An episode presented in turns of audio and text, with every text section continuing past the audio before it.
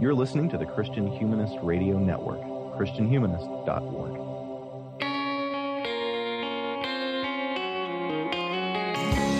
This is the Christian Humanist Podcast, a weekly discussion of theology, philosophy, literature, art, and other things that human beings do well. And now your hosts, David Grubbs, Nathan Gilmour, and Michael Farmer. So the same as us, and a love that never forgets, standing in the concrete gate, so we're inside and insane. They walked over the ocean, their dreams they dreamed awake, until the lights grew dim, until the cop cars came. Everybody tells me this crazy. Hi, and welcome to episode two hundred thirty-four of the Christian Humanist Podcast. I'm your host for today. My name is Michael Farmer. I'm an assistant professor of English at Crown College in Saint Bonifacius, Minnesota, although this week I'm on spring break, so I don't consider myself an assistant professor of English at Crown College in Saint Bonifacius, Minnesota. I consider myself a stay-at-home husband. Excellent. Joining me also on spring break, David Grubbs, who is an assistant professor of English at Houston Baptist University in Houston, Texas. Grubbs, do you also consider yourself a stay-at-home husband? Uh, along with my stay-at-home family, yes. So I guess you're a stay-at-home dad too. Yeah, it's it's it's exciting this week. Um, the kids don't know what to do with themselves. Daddy's been there each morning when they woke up, and and I think the novelty's worn worn off, but but still the the discombobulation continues. I, uh, every year, for seven years, I have gone in and worked over spring break as normal, and this year I said, no, I'm not going to do that, I'm not going to bring any work home, and I'm not going in, so I have had a nice time not working on my spring break. Excellent. And I refuse to feel bad about it, although my saying I refuse to feel bad about it demonstrates how bad about it I feel. Also joining us not on spring break is Nathan Gilmour, who is a, an associate professor of English at Emanuel College in Franklin Springs, Georgia. Nathan? Yeah, I'm not on spring break, so I've been uh, teaching all day, which I enjoy doing that, so it ain't so bad. Well, good, I suppose. Uh, before we get into our episode, what is, else is new on the network?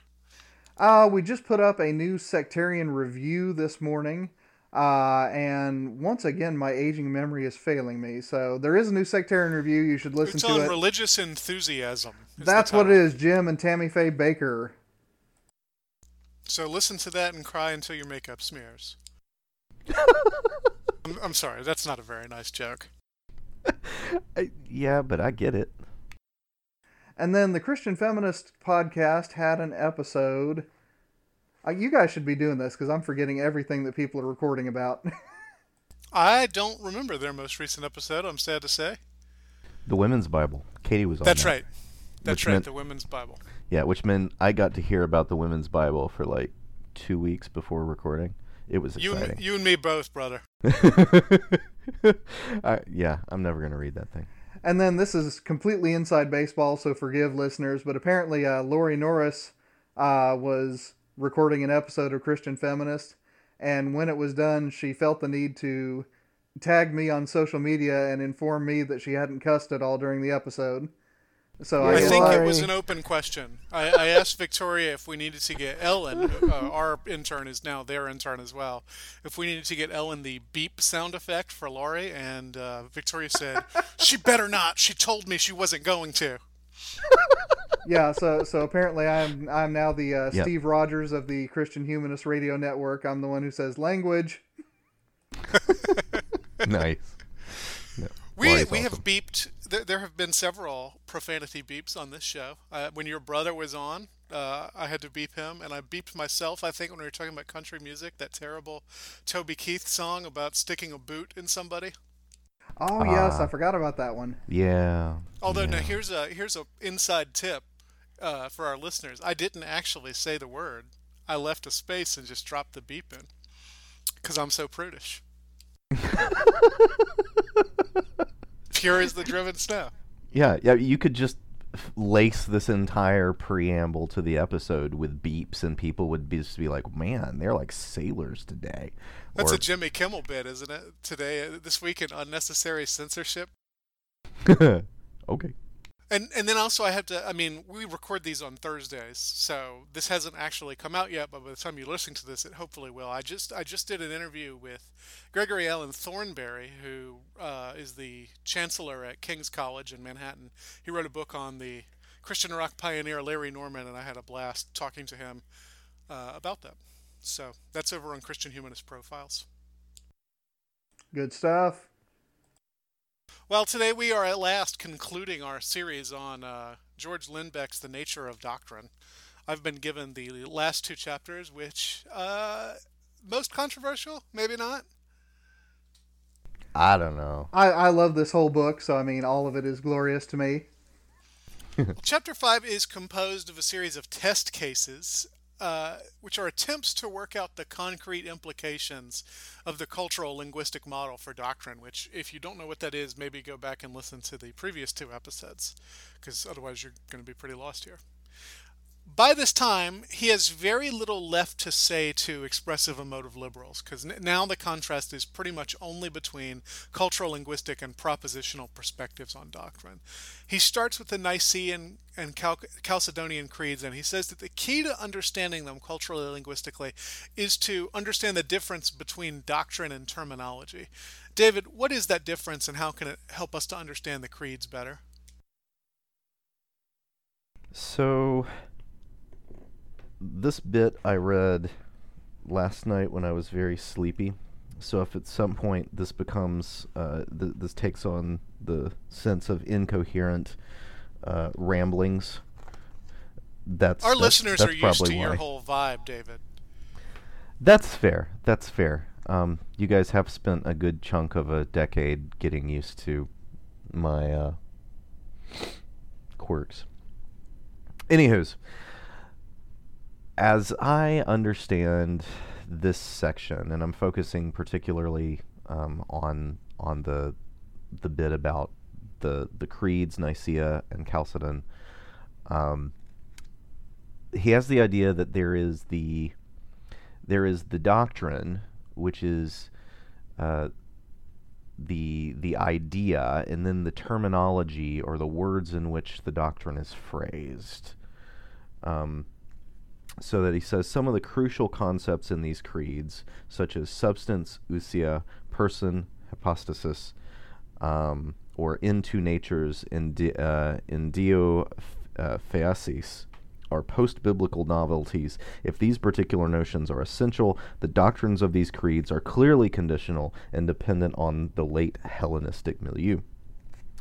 Uh, in other words, uh, if Nicaea and Chalcedon are forever and always doctrines of the church as they are phrased, then forever and always for the church must the the philosophical world uh, in which these creeds were formulated, were in which the words were picked, um, that that philosophical cultural framework. Uh, it will always be necessary because we will always be saying ousia and hypostasis um, forever and ever. Amen. Uh, he wants to say that this is uh, this is untenable, um, uh, and, and it, it also means that outside of that sort of cultural and historical milieu, um, That, that Christianity would would would would never be able to reach beyond that in, into another culture, into another time, um, so that there must be other ways that we can say the doctrine that the creeds affirm, um, without necessarily having to use their time-bound, culture-bound terminology. There must be other ways to say it. Uh, at least uh, ba- based on this understanding uh, that I have of what's of what's said here. Um, he's re- he's reminding me of something that um, I've seen cycling in uh, theological circles these days, uh, reflecting on back on an article by a guy named David Iago. He's a, a theologian at the Trinity School for Ministry. It's a it's a an Anglican school, um, though I think he's a Lutheran. I can't remember. They have some Lutheran um, some Lutheran faculty. Anyway. Uh, he wrote an article in which he talks about how uh, within the biblical text, you might have multiple texts that are um, communicating the same theological judgment, but in different vocabulary or different terminology, so that you might be able to say that in, in, in a in a legitimate way that this passage from uh, a Johannine gospel or epistle is is affirming the same idea about Christ that is affirmed in a Pauline epistle, um, albeit with different terminology, that you could have the same theological judgment but rendered with different language. Um, so part of what I think he's trying to do there is is to say that this cultural linguistic model um, helps us to think about um, how it helps us to see this distinction between um, the core ideas that really are definitive of Christianity as distinct from the culture and time-bound um, language with which we express them. How am I doing so far, Nathan? So far, so good. Um, I mean, I think that the term regulative use of these doctrines would be probably a good turn to make. Yeah. So that's the the next uh, point that he makes. And, and he, he, he connects this to Athanasius. And, and he, he, he speaks of the doctrines as um, that they they state they state propositions. Um, you, they can be they can be taken as propositions, as as as assertions, but he wants to focus on how they are functioning regulatively, or functioning as rules. In particular, functioning as rules of what of what can be said, or or what can be said or not said, what should be affirmed, what should not be affirmed. And in particular, he uh, he makes a reference to Athanasius, uh, who, in talking about uh, the consubstantiality of Father and Son, the homoousios character of their relation, um, Athanasius, and this is his quote, expressed the meaning of consubstantiality in terms of the rule that whatever is said of the Father is said of the Son, except that the Son is not the Father. Thus, the theologian most responsible for the first triumph of Nicaea thought of it not as a first-order proposition with ontological reference, but as a second-order rule of speech, for him to accept the doctrine meant to agree to speak in a certain way. Now, before I quibble, um, and maybe some quibbling will be coming up soon, I'll probably save that for later in the conversation, Michael. But, well, I ask you to quibble openly yeah, you do, in a later question. So. You do ask me to quibble later, so I'll save I'll save the quibblage. Um, what I do appreciate about this is that he's pointing out something that is in the creeds, uh, especially when you have the language of uh, one person or, or one, one, one substance, uh, three persons, and then when we when we speak about the persons, we must not confound the persons or divide the nature. All right? Though that that creedal language that says this is true and this is true, and we must not speak in this way and we must not speak in this way. Um, that there is a, there is a way in which the creeds sort of draw a line, draw lines, draw this square in which conversation about the Trinity happens. Uh, and that they have uh, the creeds can have almost a kind of uh, a kind of apophatic function, that they're less uh, that sometimes, uh, especially in that not not uh, confounding the persons or dividing the essence, th- they haven't stepped out and told you what an essence is. They haven't yet told you what a person is, um, but they've told you the directions in which you should not speak, so that they have an apophatic function, that is a a defining God by thinking of the ways in which he is not, um, ruling things out of order in speaking of God. And in that way, uh, I think that Lindbeck uh, has has a point, that these creeds are uh, are constructing uh, the the boundaries for the playing field for discussion of the triune God, um, what things are ruled out of order, less than these creeds are in in necessarily telling you what do they mean by a person, what do they mean by uh, a nature. They're more about saying whatever we affirm of natures, and this is this is what he's getting at as an Athanasius quote, whatever we affirm of the Father in nature is what we affirm of the Son. And he hasn't, in that quote or in those creeds, yet said this is what a nature is. So that helps us see, um, I think, how the creeds can at once function as meaningful uh, meaningful markers for the boundaries of theological discourse through the ages, um, because they are expressing principles that can be said in different words that don't require us to be fourth century um, Hellenistic people. Um, but also, uh, they are not professing to say all that could be said about uh, about who God is uh, in Himself, um, nor are they nor are they claiming that all of all of that positive affirmation about the reality of God um, needs to be done before proper worship can happen. um, so So that's that's uh, that's positively what I'm getting out of this.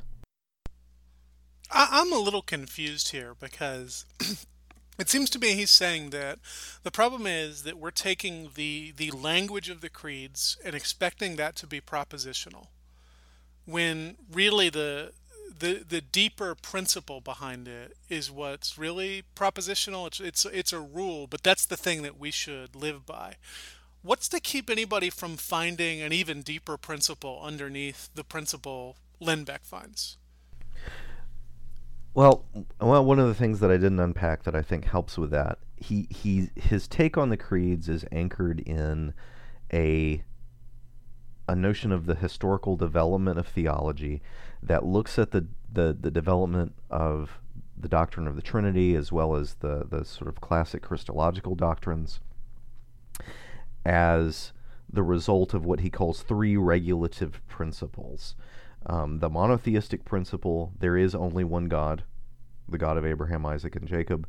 Um, what he calls the principle of historic specificity, that is, uh, this Jesus was a genuine human being who was born and lived and died in a particular place and time. And then this third one, which the principle of what may infelicitously be called Christological maximalism. And his quote is, "Every possible importance is to be ascribed to Jesus that is not inconsistent with the first two rules."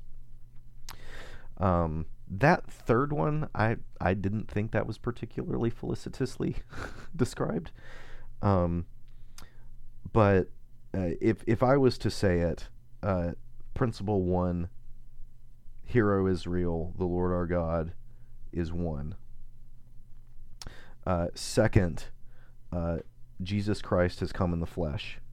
And third, Jesus is Lord.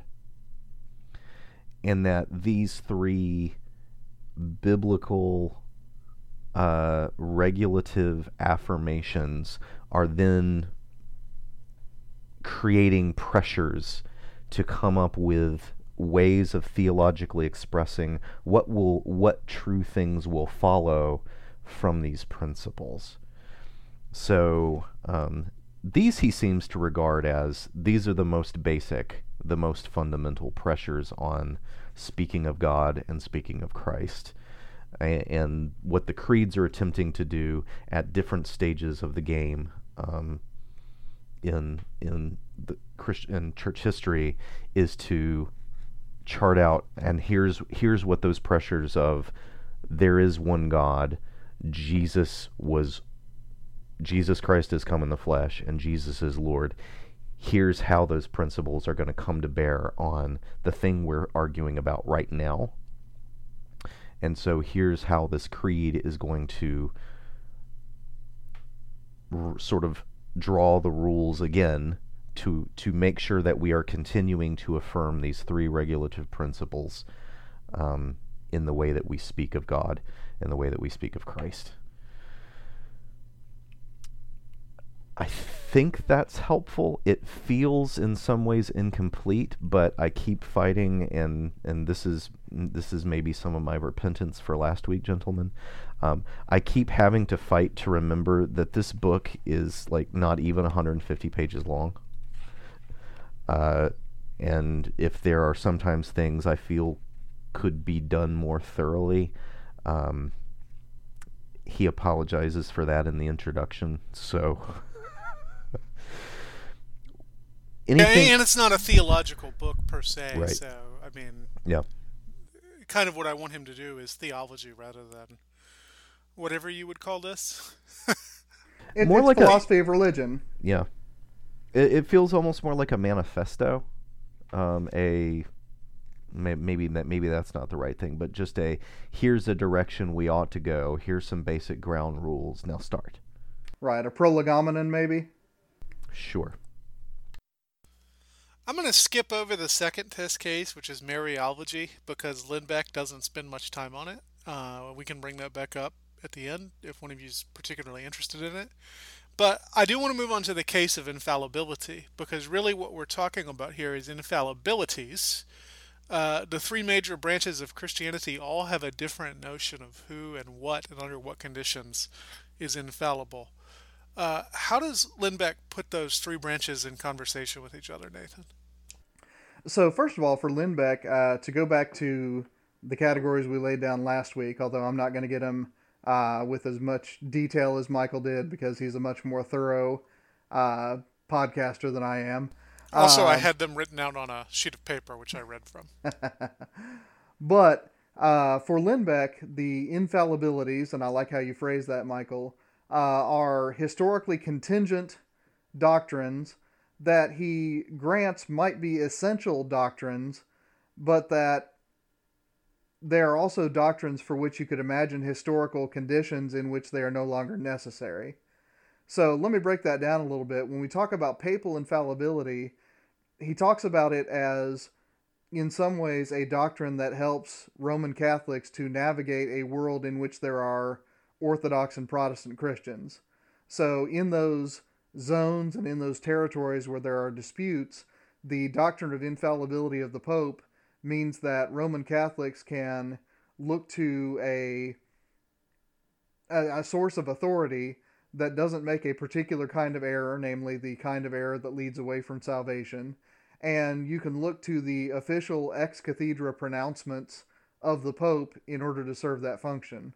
Likewise, over on the Protestant side, again, in these conditions where there are Roman Catholics and Eastern Orthodox, the principle of uh, sola scriptura serves that same function in, in moments when different Christians disagree on important questions.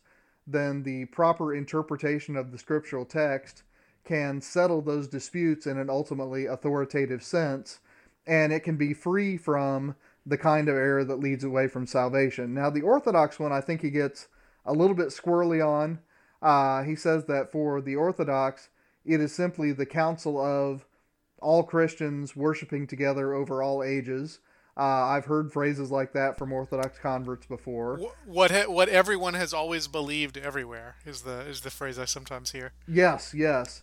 So for them, you know, that is the source of infallibility, although they're you are dealing with, uh, historically, uh, a zone of disagreement itself, so it's a, it's not quite as clear uh, how that can function as a, an infallibility the way that papal infallibility or, or uh, sola scriptura, biblical infallibility do. Now, as as far as this goes, uh, you know, in his schema, in his schema, pardon me, it's only one of them, so it's just a schema. Um, you're dealing with, again, doctrines that are serving a particular function, namely regulating the discourse of the community in moments when there is disagreement between branches and sometimes within a branch of historical Christianity. And for that reason, again, uh, he could imagine a scenario, uh, not one that is likely to transpire within our lifetimes, but one that is historically conceivable, possible rather than impossible, in which the Christians of the world, because of circumstances, efforts, and other variables that perhaps we can't imagine right now, reunite in some substantially organic way the need for infallibility, whether that be papal, biblical, or communal, uh, no longer becomes possible. And then he kind of backtracks and says, well, actually, in that kind of scenario, you would have something like the Orthodox notion of communal infallibility, but because the community would be singular rather than divided, uh, there wouldn't be a need for the infallibility doctrine at all, so it would become functionally an invisible doctrine. So again, you know, talking about this in terms of the philosophy of religion that he's laying down, he wants to say, can we take infallibility seriously on its own terms uh, and still have a conversation about it? In other words, can a Protestant explain to someone who is not a Protestant why it is that scriptural infallibility makes sense uh, in terms that, first of all, do not reduce scriptural infallibility to a simple security blanket, but second of all, uh, allow for that to be a disagreement between Christians rather than a disagreement between Christians on one side and not Christians on the other side. Uh, so, I mean, again, you know, it's very similar to what uh, David was talking about with the uh, creedal functions. Uh, these have a regulative purpose. They have a regulative work to do. And, you know, within this cultural linguistic system, uh, that's what they do. Now, uh, David, I mean, is there any part of this that you feel like I'm, I'm missing out on here? Mm, I, I think you've covered it. I think you've covered it well. Um, my my my issue is uh, when he com- when he comes at infallibility, just as uh, in in previous chapters when he came at. Uh, the idea of, of uh, when he was kind of setting up these these issues before, um, I don't know. I, I come away feeling like infallible ends up meaning less than the word might imply. Yes, that's that is also the the impression I get. Right, um, and again, I mean, he's doing philosophy of religion. He's not doing theology. So, I mean, part of I think what is leading to your discomfort, David, if I can put it that way, is that, you know, infallibility is the answer to a certain kind of question within the discourse that we call Protestant theology. He's trying to do something that is different. You know, he's trying to talk philosophically about what Protestants mean by infallibility without situating himself inside of that, which creates that disconnect, I think. Or am I still missing it? So what do what do claims of infallibility do? What what what work do they do? Not necessarily what do they what do they claim, what what realities do they attempt to assert, but they they, but how they are set those boundaries, claims functioning? Right? They they're, they're yeah. there to they're there to set boundaries. So, so on the one hand, it, it tells you that if somebody goes outside the ex cathedra pronouncements of the Catholic Church, they are no longer Catholic or perhaps no longer Christian. But on the other hand, they comfort their They, they comfort Catholics into saying, well, if you follow the church, even if you disagree with some of the things they say, if you trust their authority, you will not be led away from salvation. Which I think you're right. I think that is a diminishment of uh, infallibility, the way the Catholic Church tends to talk about it. But it, it does give them something, I suppose. The, the real problem here is that all establishments of authority ultimately beg the question. And you see this very, very clearly in the in the Sola Scriptura uh, argument and in the Catholic Church argument. Well, how do you know that Scripture is is infallible? Well, because a couple of verses of Scripture tell you that it is. How do you know that the Catholic Church is infallible? Because, uh, essentially, because the Catholic Church tells you it is. The Orthodox one, though, also begs the question. It's what Christians have always believed everywhere and all times, which means that if someone doesn't agree with the Orthodox Church, they've stepped out of the fold. So so that too begs the question. And and I, I think this is one reason why Lindbeck is having a hard time nailing this down, because ultimately ultimately these claims at infallibility only make sense if you've already accepted the claim to infallibility. Right.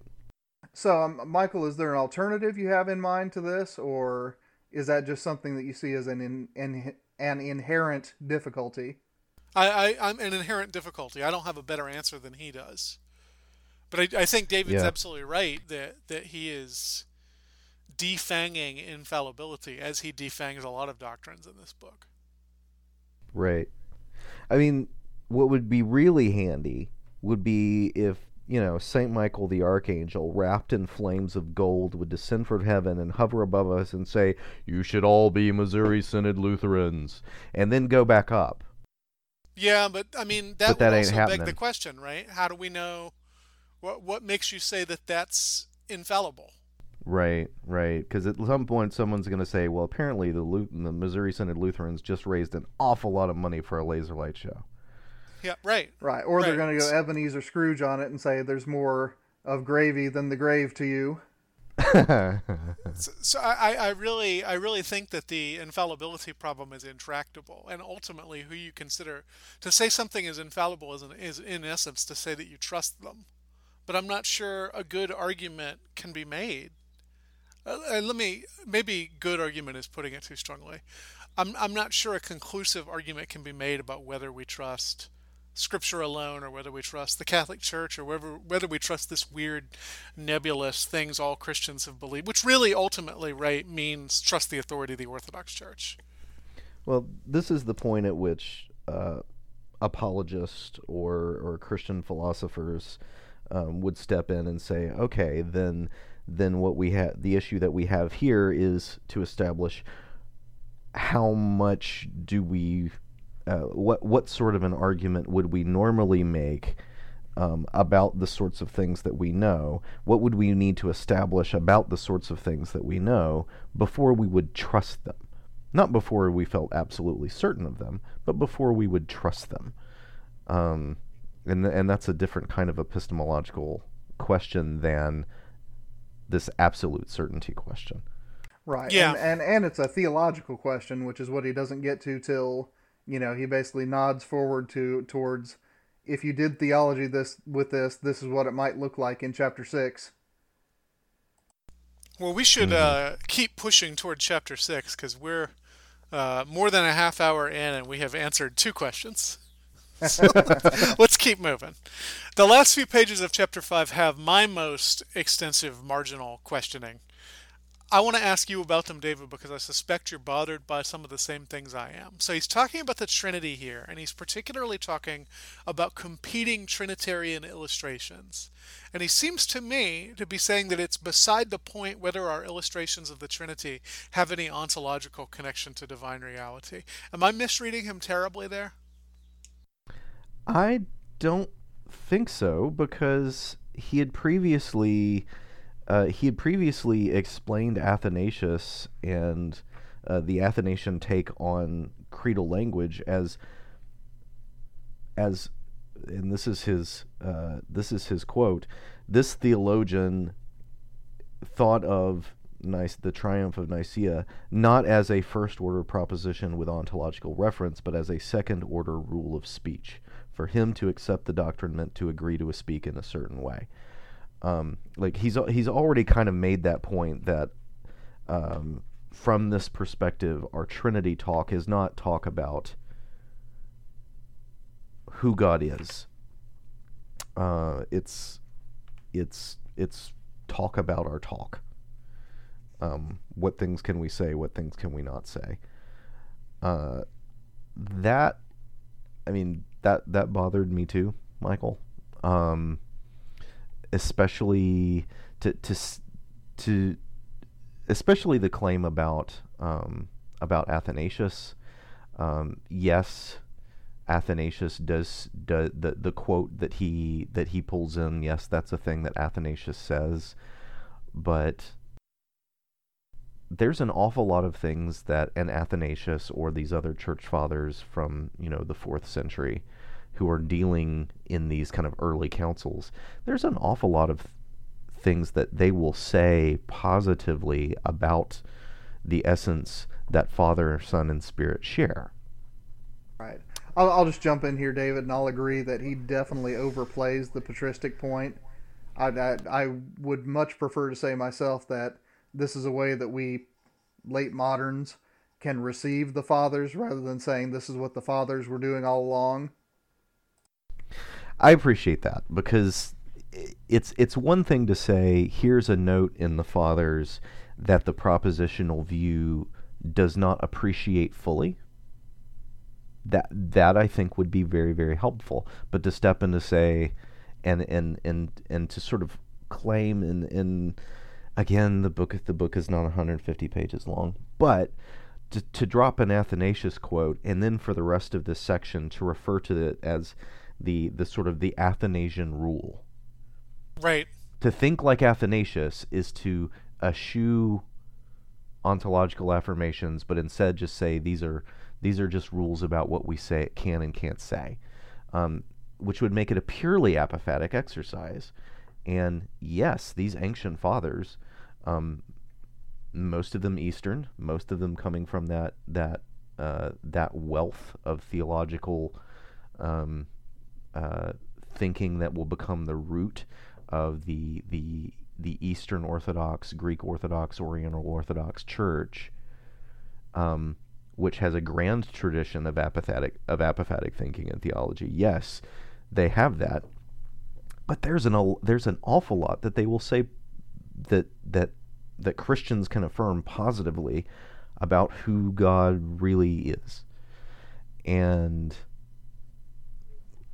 it it, it just felt it, it it felt as if his his argument for saying the ling- the cultural linguistic model can do these helpful things had shifted into, and here's why we should do it instead of the propositional, and in fact, we just shouldn't have any interest in the propositional at all.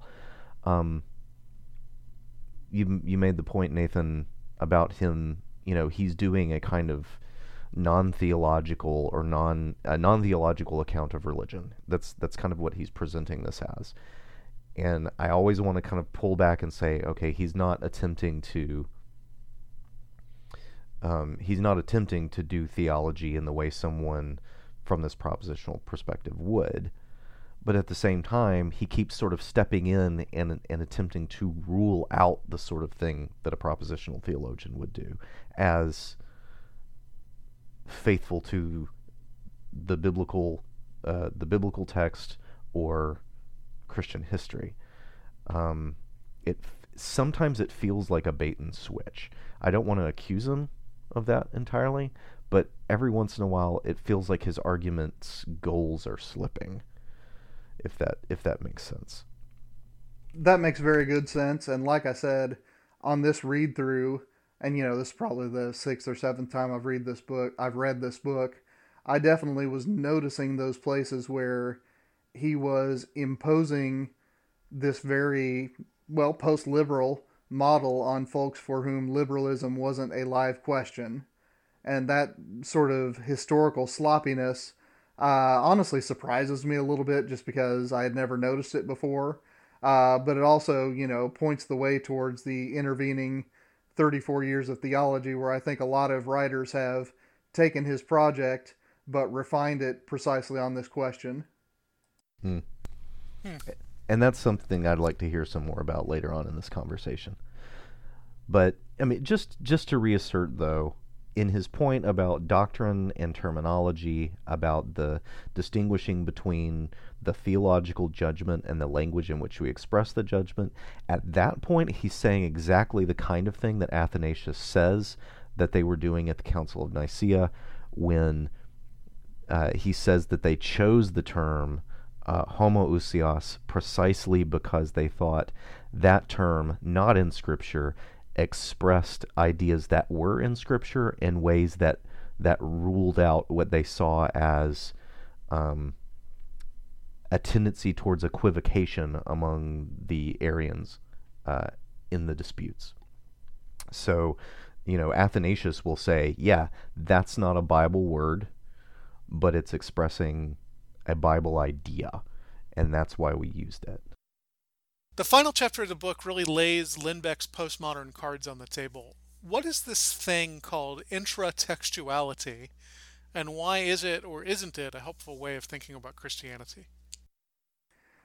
Well, first of all, to situate it opposed to intertextuality is a is a helpful first step. Intertextuality, of course, is uh, a post-structuralist move to talk about all discourse as, in some sense, borrowing from other discourses, modifying it, combining it in different formations, so on and so forth, so that uh, to go to, you know, Michael's translation of Derrida that we talked about, I think when we talked about your Updike book, Michael, uh, there is no beyond the text. Uh, or I forget how you translate it. It's been a few months.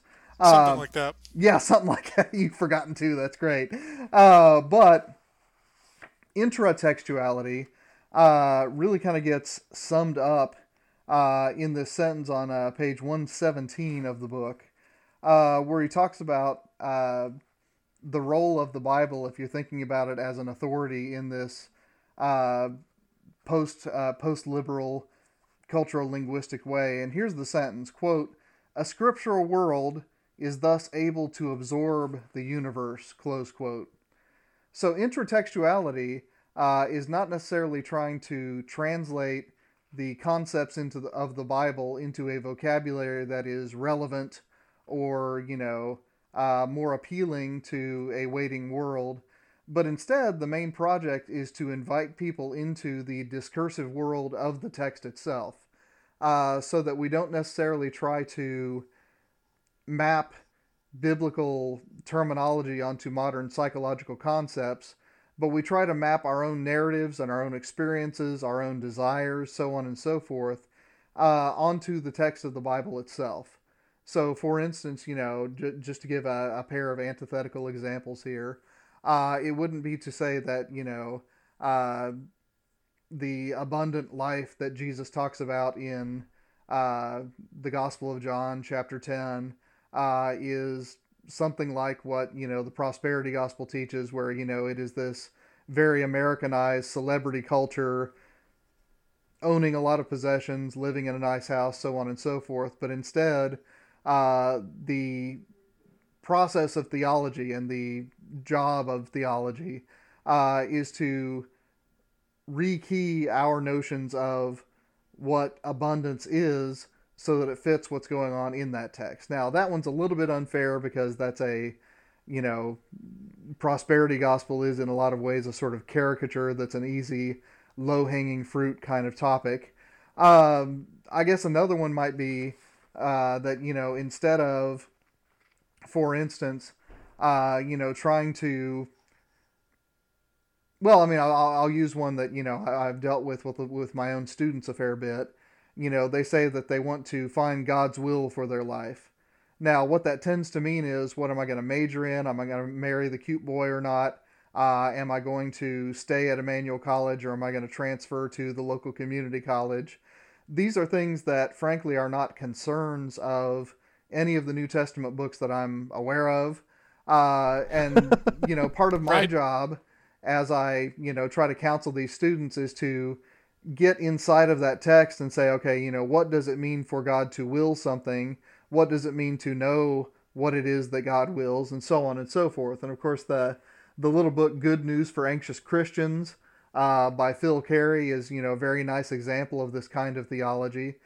And it's the idea that, you know, we don't necessarily limit ourselves to the vocabulary of the scripture, but we situate our own questions, our own vocabularies, and so on and so forth relative to that textual tradition, rather than make that uh, textual tradition relative to our concerns. Now, I think that this is a helpful way of, of thinking about Christianity, largely because uh, it allows Christianity to be, in some sense, a fixed point on this matrix. Uh, and, you know, when we do entertain questions that aren't immediately the concern of the New Testament text, we don't try to, and I'm going to use some very post-liberal language here, we don't try to force the New Testament to answer questions that it doesn't pose, but instead we are free to say, this is not a question that the, that the New Testament poses, but you can answer it as you will, so long as you're also cognizant and as long as you are also um, respecting the authority of this question, this question, and this question that the New Testament does pose. So for those students who wonder if it's God's will that they switch from their, you know, business major to a kinesiology major, you know, what I generally tell them is, you know, it is God's will that you love God, love your neighbor, bear witness to the good news of the gospel, and, you know, by and large live as a community waiting patiently and faithfully for the coming of Christ. And, you know, if you fix somebody's busted ankle as you do that, as long as you do that, you know, giving glory to the God who heals the body, then rock and roll, man. So I would just tell them that God's will is for them to switch to English instead of uh, kinesthesiology. Well, those are not the students I generally get to advise, Michael, unfortunately. No, that does make sense, and I think I think that is a helpful way to think about these questions that uh, that seem very pressing to us, that are not, in fact, major concerns of the New Testament. So maybe maybe if the if the goal here is to keep our concerns in line with the concerns of the New Testament, I think I can understand that more than some of the other language he's used in this book. Right. And it doesn't mean to stop having those concerns. It just means to situate them so that you don't fool yourself into thinking that these are the perennial concerns that we inherit from that textual tradition. I mean, one might think of it as uh, almost as, as as tuning, or as as as as learning a style, so that uh, when you move beyond, uh, when someone introduces a new uh, a new theme of music, you can you can sit in and improvise there too, in a style that accords with that um, that tradition, that that narrative that you situate yourself into. Um, you know, you you are you are gospel tuned so that you can improvise beyond um, the, the direct concerns of that text in ways that are still recognizably. Um, And that's in the same style, if that makes sense. Can I make you a little bit uncomfortable, David? Sure. You have just rehearsed one of uh, Stan Hauerwas's central arguments in his book, Performing the Faith. I'm fine with it. Right on, da- man. Da- Keep rolling. Two weeks in a row, David has discovered he's a post-liberal. Well, I, and here's the thing, and no one's going to be surprised by that. Uh, that's a move I learned to make from Van Hooser, who's apparently my filter for all post-liberal thought. Um, Rock and so, roll. So Van Hooser, bringing the post-liberals to the evangelical neo-Calvinists. Lindbeck con- connects post-liberalism and the cultural linguistic model to this thing he calls futurology. Uh, what is that, David? And why is it so important to his project? Oof. Yeah. Futurology. Um, it sounds start- like some sort of uh, science fiction cult, doesn't it? It does a bit. It does a, it does a bit.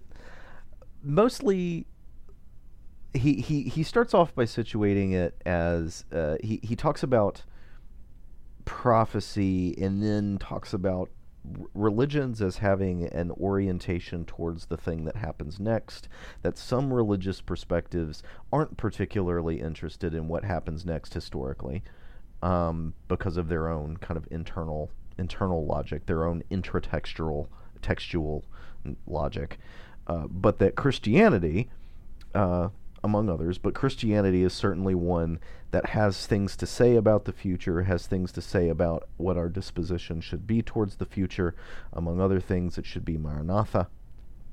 Uh, among other things, it should be uh, what Peter says in, uh, I think, his, his first epistle, um, that we should be waiting for the ju- Good Shepherd to come, because the Good Shepherd, when he comes, will also be judging the shep- the, the shepherds who are here. Um, you know, that there there is a kind of disposition towards uh, towards that future. Uh, and I'm just going to give you some quotes and try to and try to say it. Uh, theological forms uh, of the purpose of futurology is not to foretell what is to come, but to shape present action to fit the anticipated and hoped for future. Theological forms of this activity are more like contemporary futurology than biblical prophecy. Unlike prophecy, futurology does not depend on first-order inspiration or intuition, but is a second-order enterprise that draws on the full range of empirical studies in order to discover the signs of the times. So what are the the tr- the cultural trajectories? What are the trends? What, where do things seem to be going? And Uh, where does that uh, where does that lead? In the, in the case of Christian theology, the purpose is to discern those possibilities in current situations that can and should be cultivated as antip- as anticipations or preparations for the hoped-for future, the coming kingdom. Uh, in brief, a theological proposal is adjudged both faithful and applicable to the degree that it appears practical in terms of an eschatologically and empirically defensible scenario of what is to come. In other words, um, watching carefully the way things are sh- are shaping up so that we adjust our agendas and actions in the present to to cultivate such things as seem to be partaking of that coming future we look towards, right? The Lord's Prayer, thy kingdom come, thy will be done on earth as it is in heaven. Um, what do those things mean to Christianity historically? Um, we have, you know, different visions, especially um, in uh, in the Old Testament prophets, uh, people like Isaiah talking about what that world will look like. It looks like um, beating your swords into plowshares. It looks like Um, God saying to Egypt and Assyria, you are my people and come worship with my people Israel. It looks like any number of things. Um, you can, you know, go look at the prophets.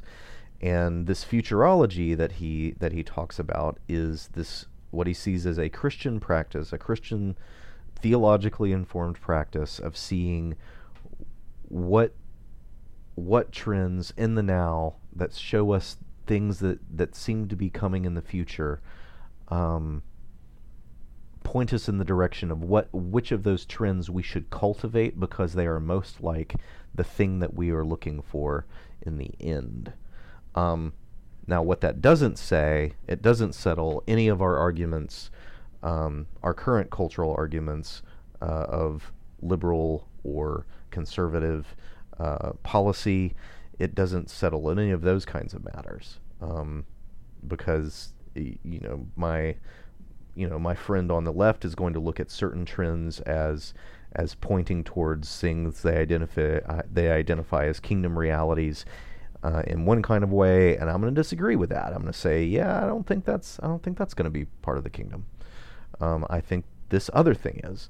Um, He's not foreclosing on those arguments, but he is saying this is a this is a disposition that we should be having. Um, there, uh, a a kind of, if we might say, cultural relevance, but it's rather a not how do we get relevant to the culture, but how do we see what's in the culture, um, becoming this world that our intertextual textual reality um, points toward. Something like that. And it doesn't have anything to do with Futurama, so far as I can tell. Except that Futurama is probably not the future that we're supposed to want to live in. Almost certainly not. Nathan? About the only thing that I would highlight, and you kind of talked about it on your way through there, David, but he wants to distinguish pretty clearly between a spiritual gift of prophecy, uh, in which a revelation from God beyond the capabilities of reason discloses something about God's plans in the world. That's not what he's talking about when he's talking about futurology, and he's not talking about that as a task of theology. And I think that I have a hunch, I'll put it that way, that he has in mind a critique of certain liberal theologies that talk about anything that is progressively political as prophetic, with scare quotes around it. Uh, he wants to say that, you know, this is a genuinely theological task. In other words, it's something to which people have access uh, by means of reason without a, you know, particular moment of revelation. Um, and for that reason, you know, uh, he wants to still maintain that the spiritual gift that we call prophecy is still one of the data that makes up the dogma or the doctrine of the Christian faith, without identifying this futurology with it. That that that makes sense, and I appreciate I appreciate him wanting to um, help us to properly eschew a what is what could be a covert or overt authority claim. Um, in in those kinds of conversations, though, I wonder whether it's it's as much of a distinction when you when you look at the at the biblical prophets. You know, it's biblical prophets who say, you know, you know, the time is coming when the Lord will do this thing, but it's also the biblical prophets who say, do justly, love mercy, and walk humbly with thy God. Um, I mean, part of the the legal function of the prophets to remind the people of their role as God's people under covenant is to point them towards the ways in which their lives need to adjust to fit that coming kingdom reality. So maybe the prophets are doing some of this futurology too. Yeah, I guess the, the distinction I would make is that, you know, we would still regard them as an authority in a way that we wouldn't regard a theologian who is not a prophet in the sense of that spiritual gift as an authority. Does that does that distinction make sense? Oh yeah, yeah, yeah, yeah. That that that, that makes sense, but I, I feel more confident in in saying that this is a job that we can do when I see the prophets also doing it. That's fair enough. That's fair enough. I also just have to point out that, you know, Lindbeck writes this uh, notion, uh, this critique of the progressive uh, prophetic about five years after uh, Walter Brueggemann's critique in uh, The Prophetic Imagination, and I just have to recite it because it's so cheeky and wonderful. He says that uh, in certain progressive political circles, this is Brueggemann talking, prophetic has come to mean progressive politics done especially abrasively. That's, that's great. And true. And still true today.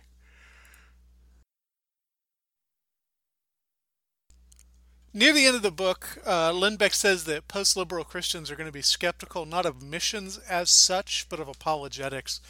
Nathan, what's the distinction to be made there, and what does missions look like without apologetics?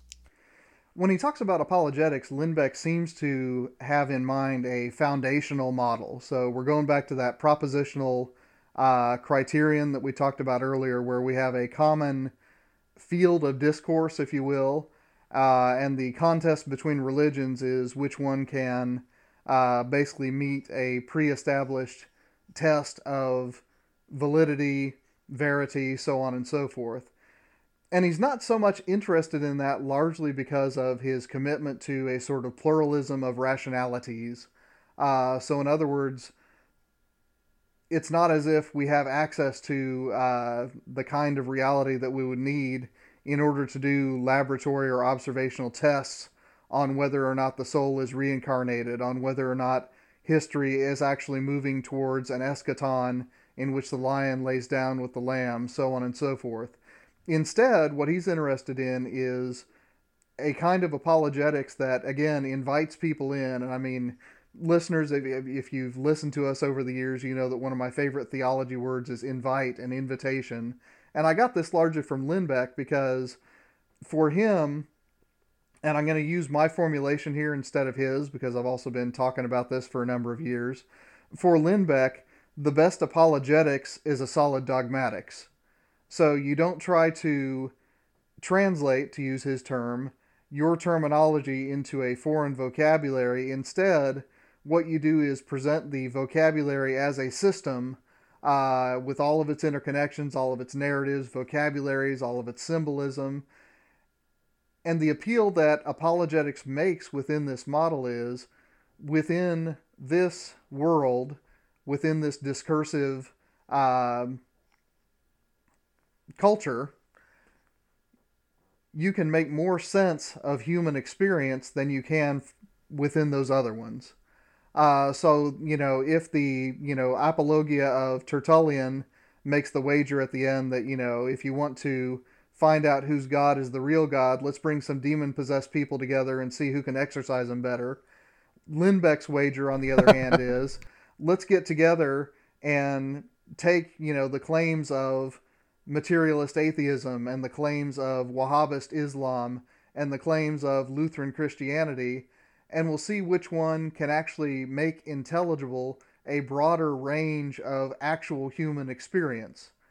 It's so a very is... Thomas Kuhn model for oh, gosh, theological yeah, I mean, discourse. Yes, Thomas Kuhn and Ludwig Wittgenstein, their fingerprints are all over this project. And, you know, when I look back at, you know, I'm going to get a little autobiogra- autobiographical here, but I mean, on the relatively few occasions when I have, through conversation, you know, led people, I'll say closer to Christianity, because I've still got enough Jonathan Edwards in me that I say that the Spirit has got to get in your innards for anything significant to happen. But the times when I have been, I played a role in that narrative, this has tended to be the the approach that I take. Uh, I tend to say, you know, I mean, I don't say, you know, these are the proofs for, you know, the fact that, you know, Jesus rose on the third day. But instead I talk about, you know, the resurrection as something that, you know, I take as something that happened in the world.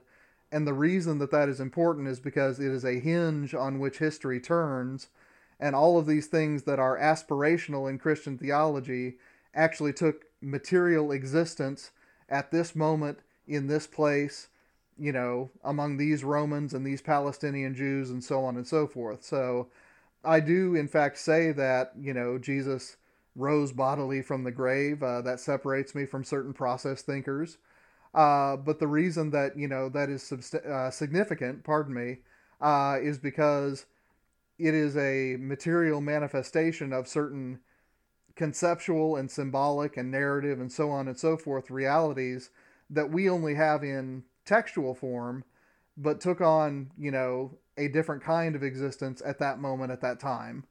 Uh, so, you know, in my mind, I mean, just because this is the way that I have practiced uh, evangelism over the last twenty years, give or take, uh, this makes a great deal of sense to me uh, because this is the way I do it. Of course, this model, you know, appeals.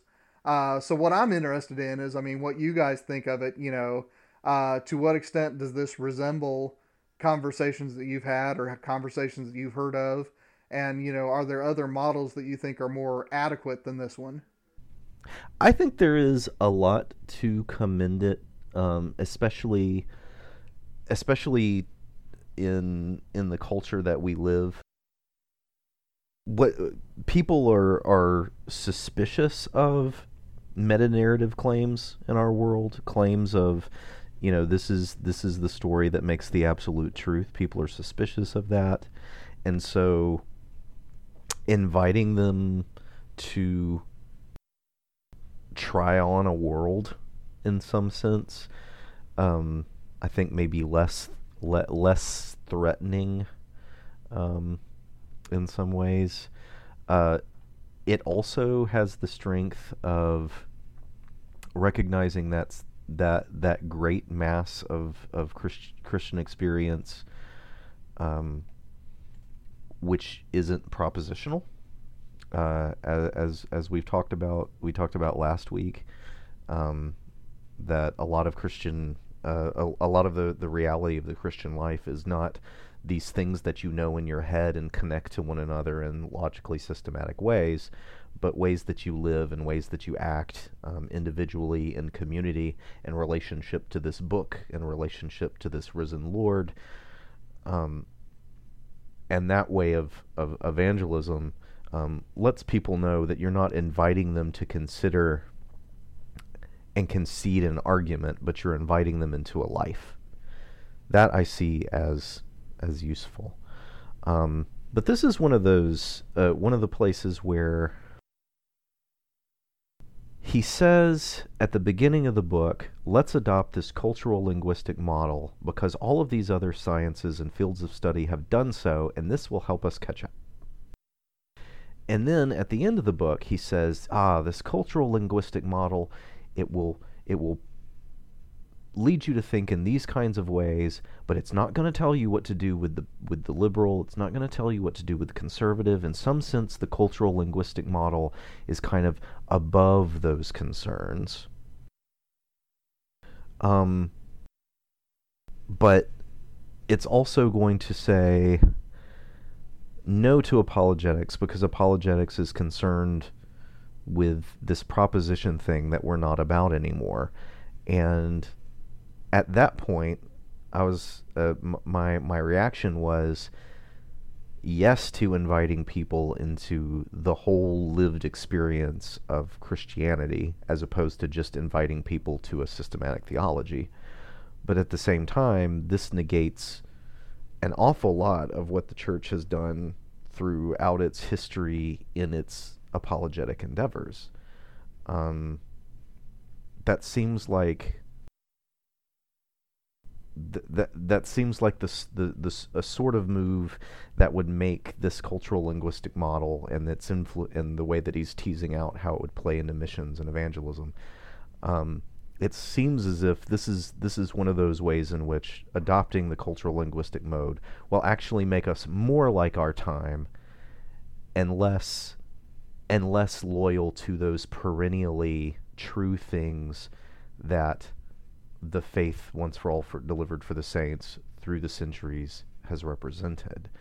Um, he seems to want us to be attuned to these kind of perennial things, but also not, but also flexible enough to kind of work them in these different contexts. But this seems to be one way in which accommodating to the time actually shunts us off from the great tradition, if that makes sense. Is there such a thing as not accommodating? I don't. So I don't we, think when we so. Talk about, yeah, I mean, when we talk about getting shunted off from the great tradition, the great tradition is a series of people, a, ser- a series of people accommodating uh, Christianity to their times, right? That's the point with Athanasius using homoousios. That's a, a concept from Greek philosophy. It's a, a concept dominant in his age, I suspect. Uh, Jonathan Edwards is Jonathan Edwards in part because he tries to bring Locke to bear on conservative Christianity. So, I mean, maybe the problem is Lindbeck views this cultural linguistic model as being above the times in some way, because he's trying to explain yeah. all times. Maybe it's insufficiently postmodern is what I'm complaining about.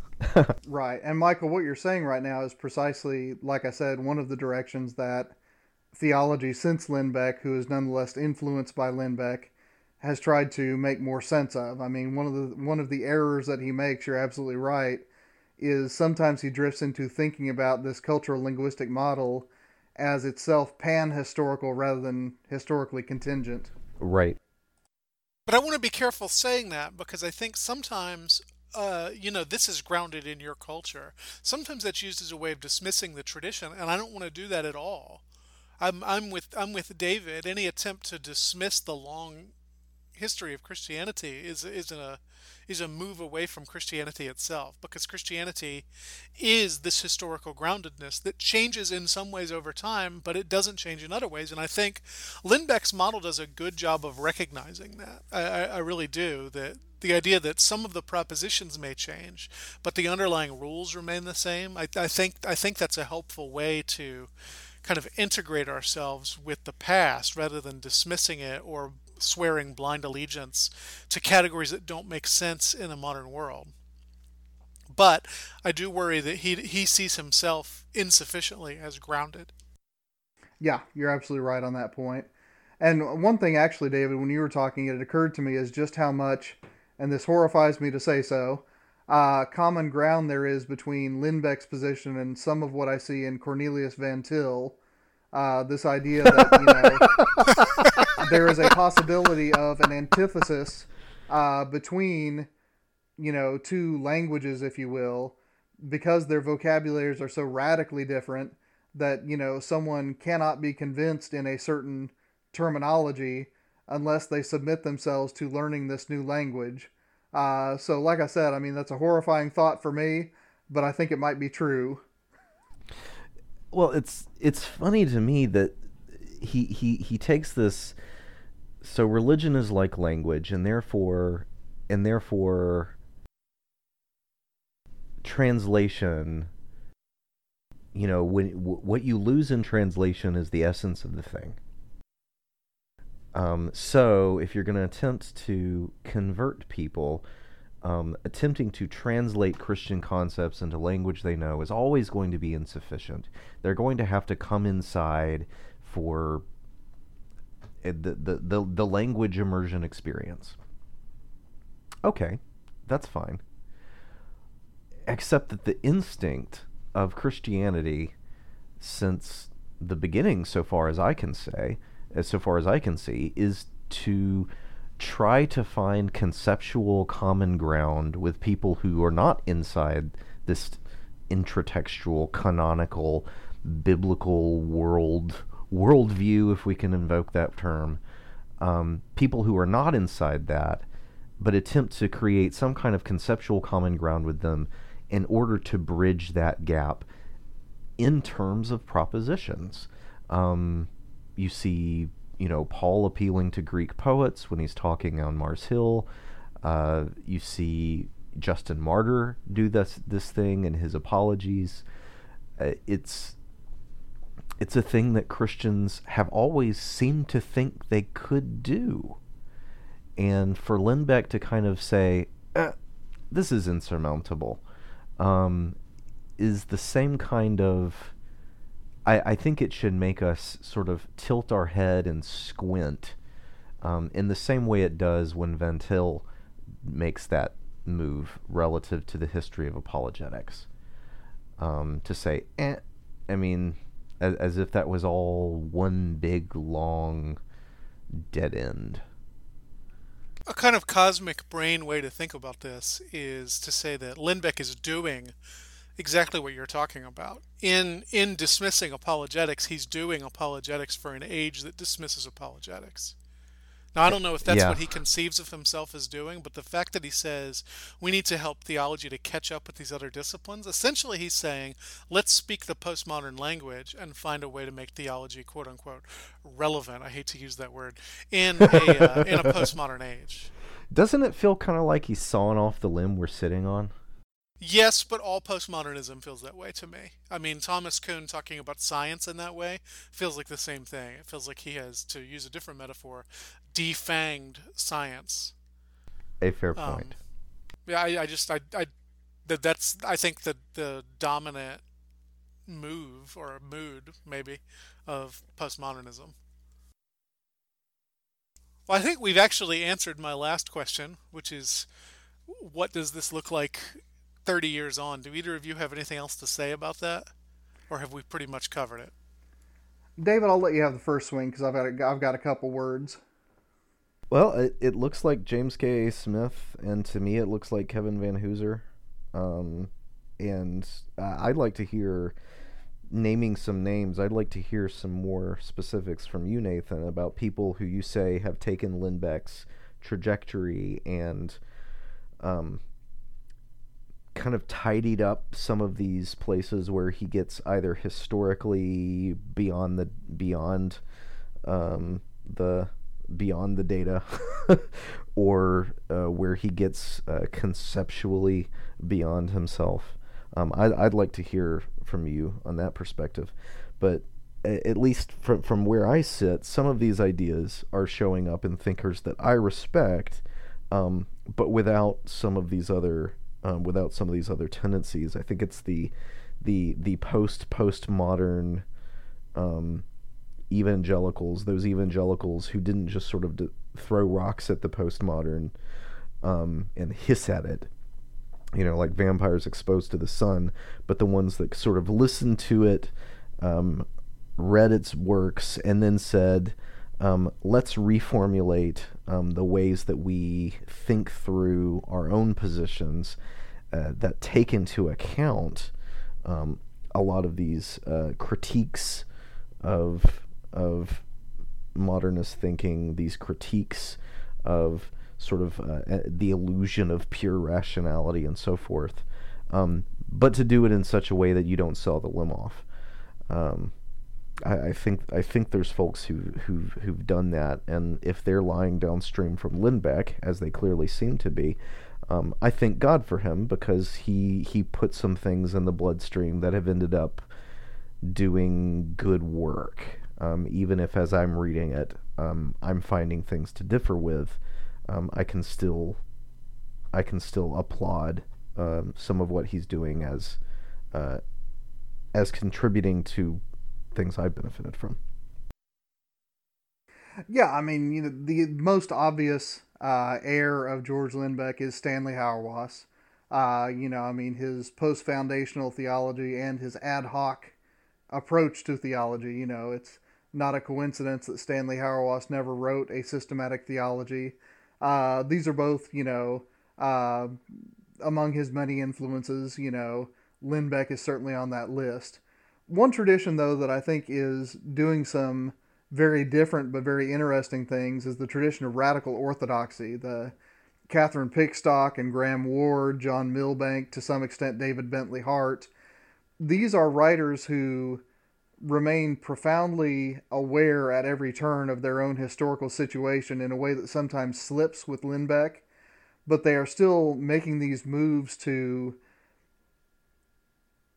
do precisely what David was narrating earlier. So in other words, they are using the vocabularies uh, and, you know, some of the maneuvers uh, of continental philosophy uh, in order to do a, a kind of Christian dogmatics uh, in a way that is, again, you know, that, that word relevant keeps coming up. I, I don't like that word, uh, but in a way that engages on its own turf Uh, some of the thought of the twenty-first century. So just to give an example, you know, I mean, one of John Milbank's big critiques uh, of George Lindbeck in his nineteen ninety-three book, I think it's ninety-three, uh, Theology and Social Theory, is precisely that, you know, Lindbeck uh, wants to turn Christian doctrine uh, into something that is, you know, a purely intratextual reality.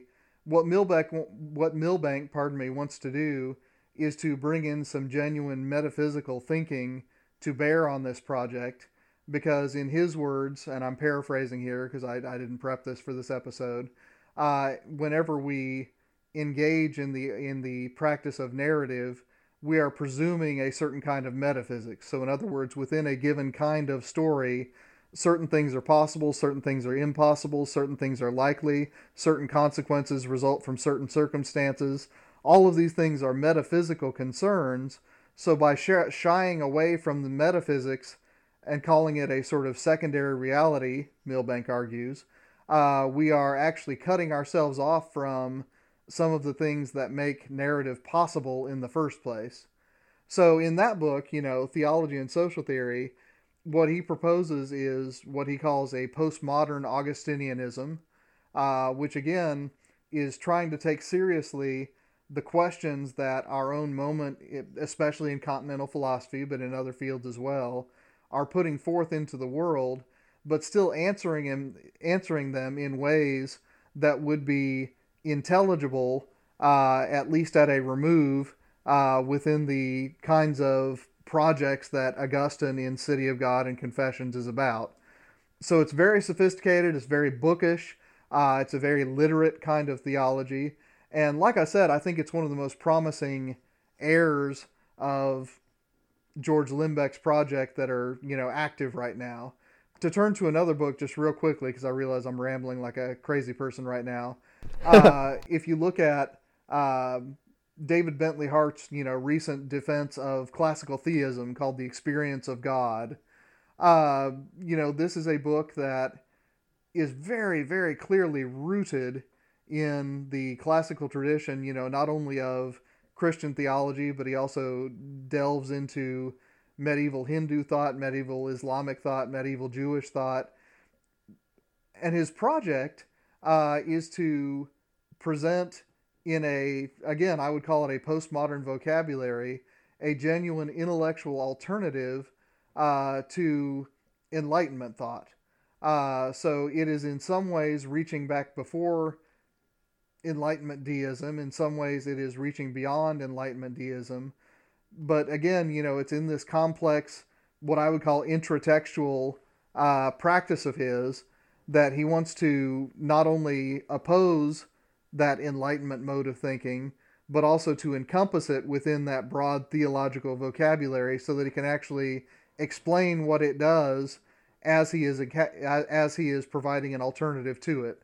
So, like I said, you know, Lindbeck, you know, listeners, I'm sure you've heard over the last three episodes, is just massively influential on me, but it's not only because of this little one hundred fifty-five page book, it's also because of the thirty-four years of theology that have come after. So, Michael, I mean, what do you think of all this? Uh, you know, I mean, what what I said, I think this this has its value, so so long as that we recognize that it is itself a culturally reflective uh, sort of language. And so if we if we expect this to be the last word, I think we're going to be disappointed. And as you guys have pointed out better than I could, um, there have been words after this one. This is a very long episode. Nathan, what are we talking about next week? Well, since the uh, N C double A basketball tournament will be well underway by the time this episode drops, uh, we're going to spend a little bit of time talking about the N C double A and modern, or perhaps postmodern, collegiate athletics next time. Sounds great. In the meantime, you can get in touch with us at uh, Christian... Hum- what is, I don't remember any of our uh, contact information. It's the christian humanist at gmail dot com or christian humanist dot org. The Christian Humanist Podcast is a production of the Christian Humanist Radio Network. Our press liaison is Kristen Filippic. Our intern is Ellen Peterson. For David Grubbs and Nathan Gilmour, this is Michial Farmer saying, let your sins be strong and let your faith be stronger.